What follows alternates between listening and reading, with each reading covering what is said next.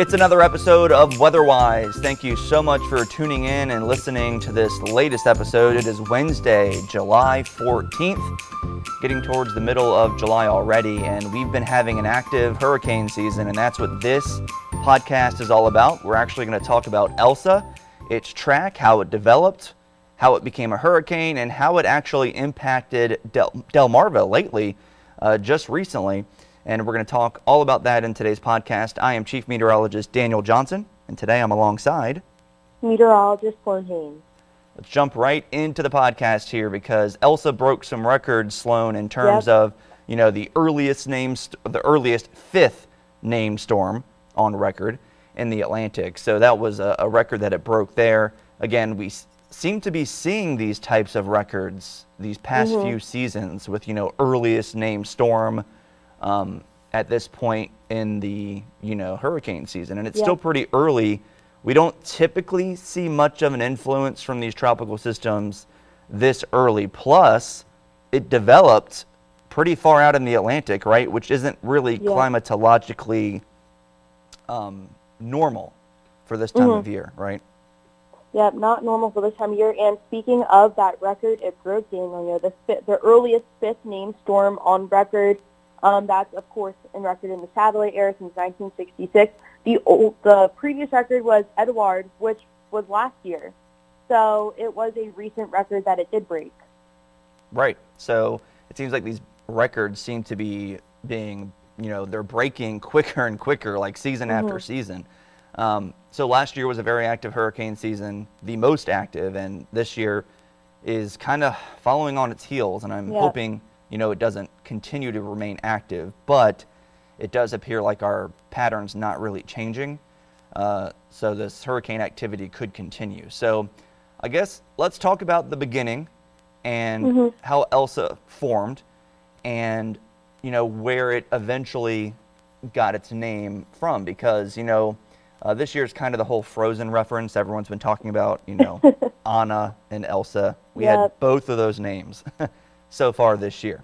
But yeah we were tracking this wave. It was a tropical wave back at the end of june. And i think i think it was june 30th when it became a tropical depression right? Yep, it was on June 30th. It became Tropical Depression 5 while it was about a thousand miles east of the um, Windward Islands. Yeah, so again, that's pretty far east. Um, Yep. A pretty far eastern development for this time of year because this time of year we typically see them forming in the Caribbean, maybe you know the southern Gulf of Mexico, and then heading up that direction. So um, it, event- it eventually did go into the Gulf of Mexico, and we'll talk about that. But uh, yeah, so Tropical Depression 5 on June 30th, then became Tropical Storm Elsa very quickly, just hours later into the next day of July uh, July 1st, and it actually intensified pretty quickly, and then Yep. became a hurricane the next day, right? Yeah, it became a hurricane on July 2nd, which is almost six weeks earlier than the average date of the season's first Atlantic hurricane. So, again, we saw it was the earliest fifth named storm, and it formed into a hurricane earlier than we see a hurricane form typically in the area. Right, and then it kept tracking northwest. Luckily, as a hurricane, it went south of Puerto Rico because we know, you know, Puerto Rico has been dealing with a lot of damage from you know past hurricanes and storms that they've had in recent years. And uh, this storm went just north of Jamaica, but it really did, you know, bring a lot of rain and, and wind uh, to the island, and then eventually tracked up into Cuba.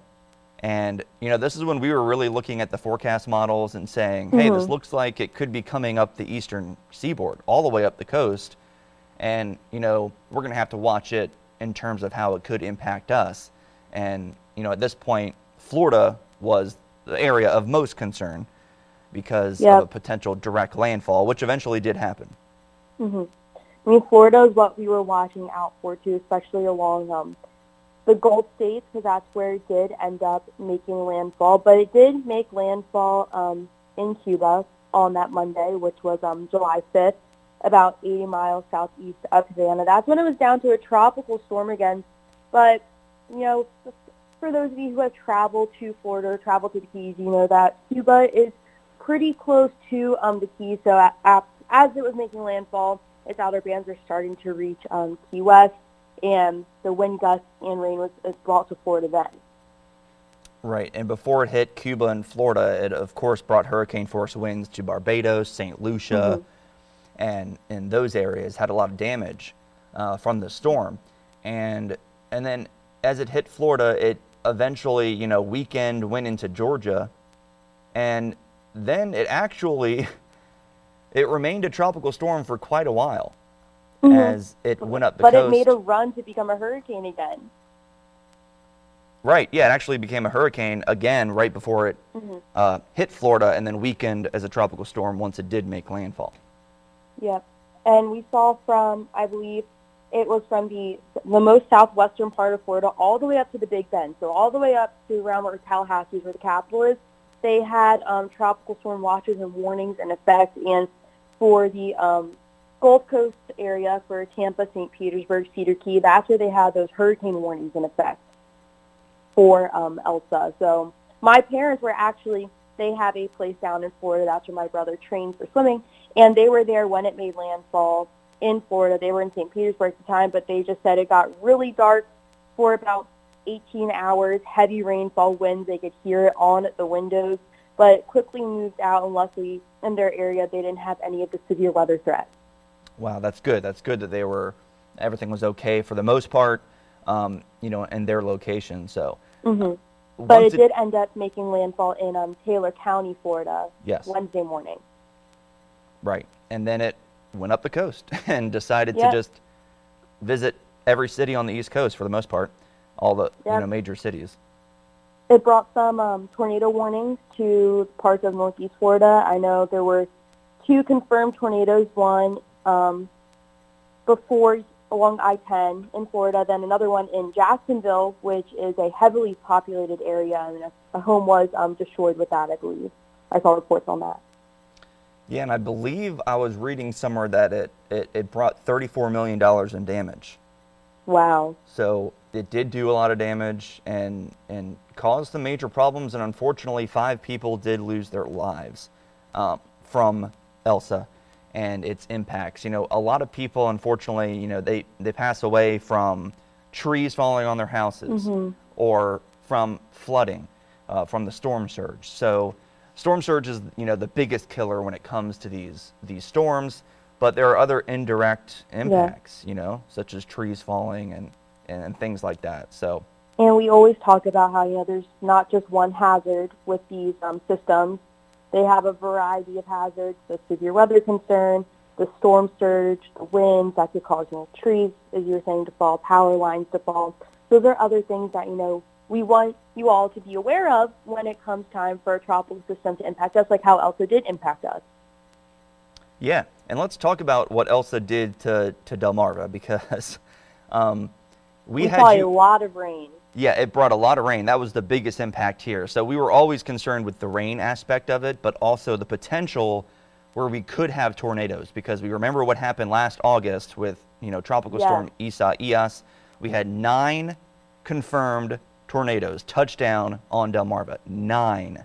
I mean, it was a record tornado outbreak across the area, and we were getting mm-hmm. a little nervous because we were expecting the track of Elsa to be to our east, which is what we want um, because the most dangerous part of a hurricane or a tropical storm is usually that front right quadrant. Yeah.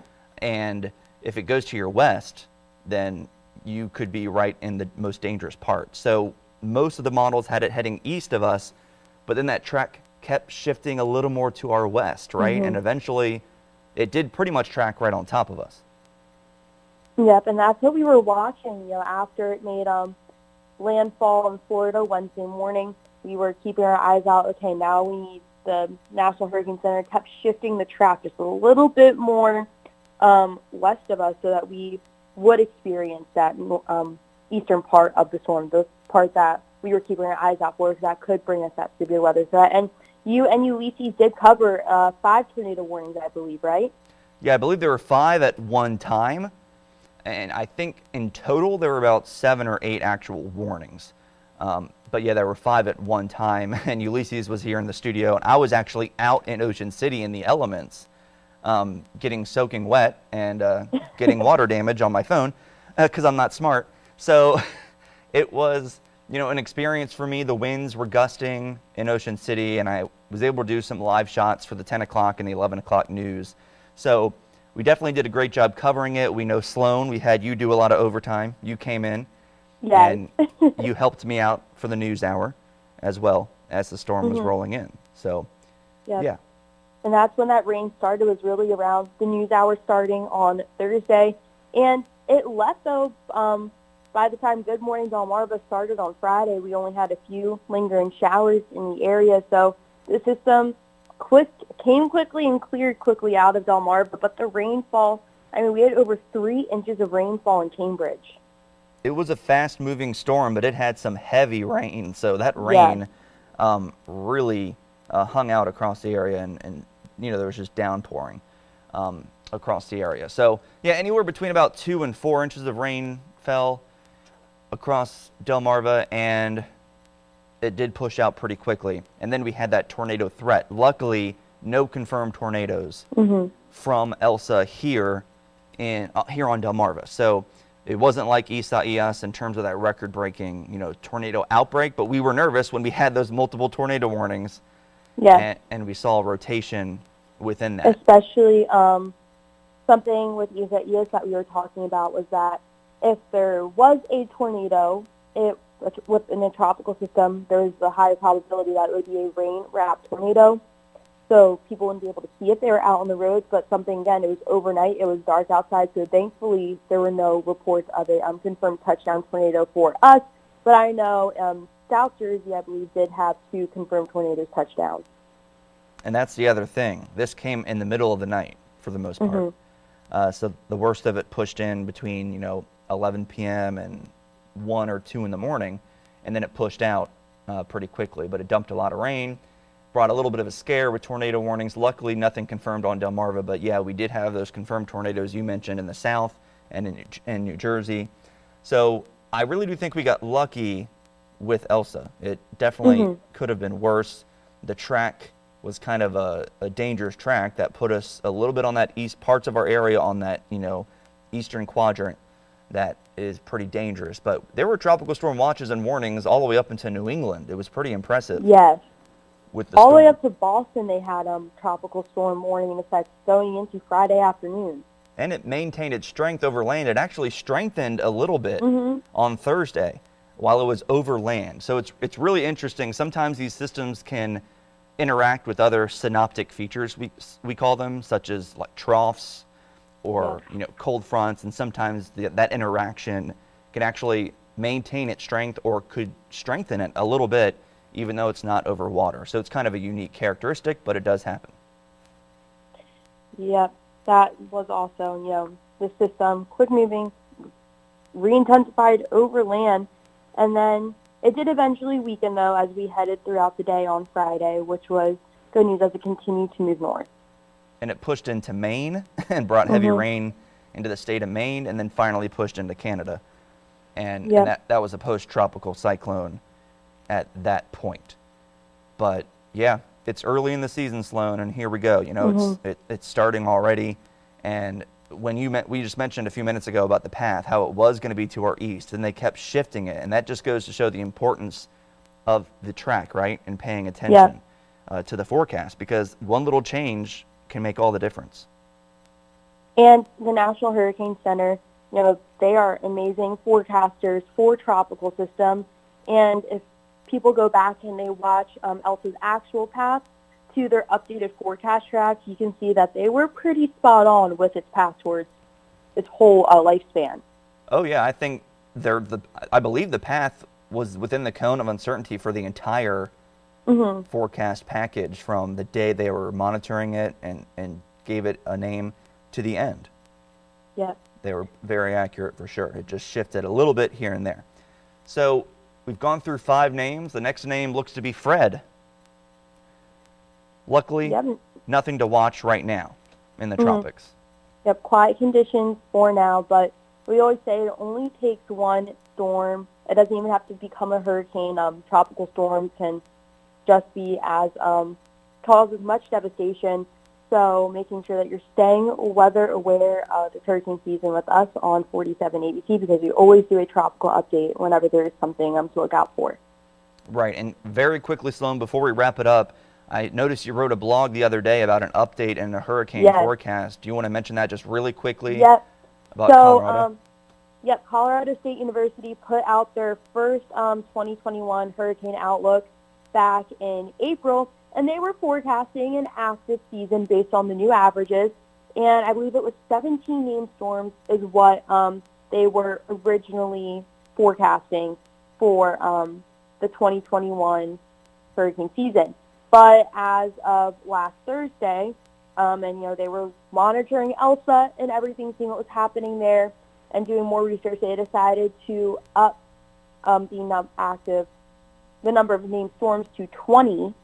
So that 20 still does include the number of storms we've already had this season, but that means they're forecasting a few more storms to form this season just based off of the re-intensification of Elsa, how it started in an area that isn't, um, you know, we generally don't see tropical systems starting there this early in the season. Plus, um, I know climate.gov did put us under a La Nina watch again.